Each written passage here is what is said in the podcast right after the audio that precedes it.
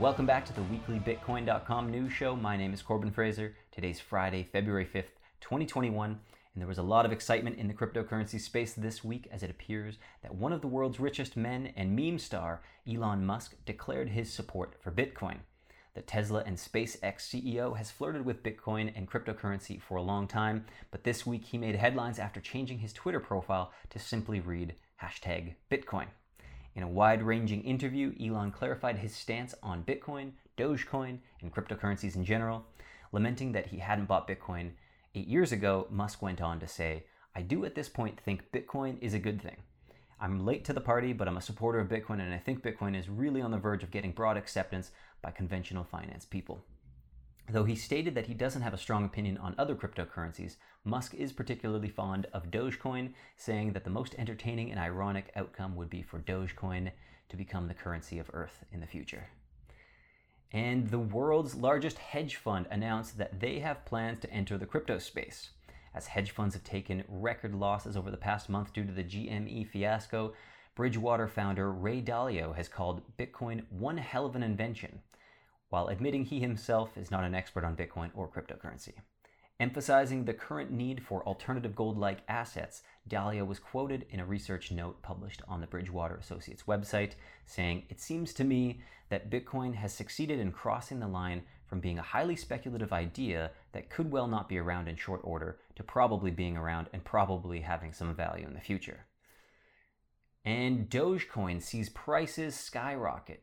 Elon Musk's favorite meme token, Dogecoin, skyrocketed in value at one point being up 585% during the week.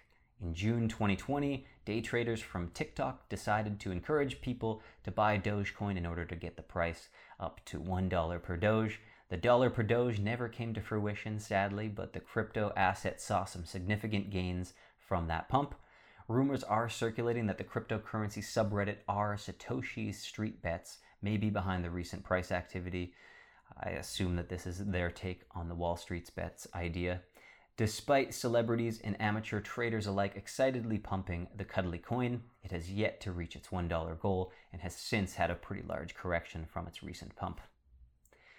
Bitcoin has overtaken gold in the US as the fourth most popular investment vehicle.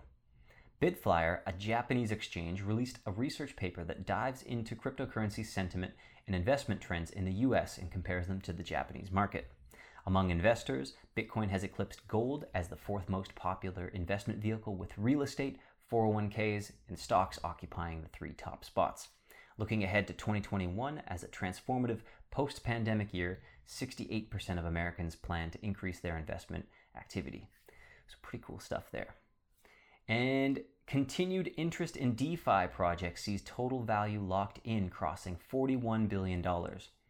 So, there's a tweet here by a fellow named Anton Bukov. You can follow him at K06A, where he tweets Congrats, Badger DAO and One Inch Exchange on joining Tres Commas Club by TVL this week. Total value locked of DeFi reached $41 billion so far.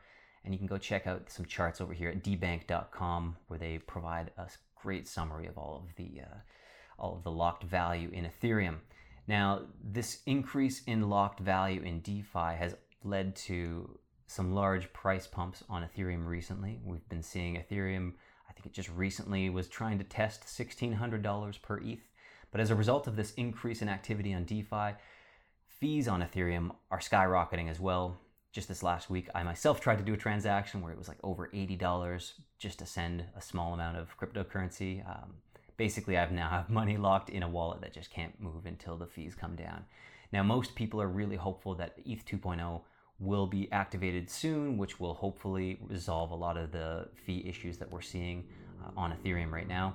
However, in the meantime, other cryptocurrency chains such as Polkadot, Avalanche, and even Bitcoin Cash are trying to encourage more people to come over, try out some DeFi platform functionality on their cryptocurrencies, and really grow on a on a cryptocurrency blockchain that is built to scale at the moment. So this is kind of an exciting opportunity for cryptocurrency developers to really entice people in the Ethereum space that are being priced out by the high fees of Ethereum to say, come try out your project over on another chain.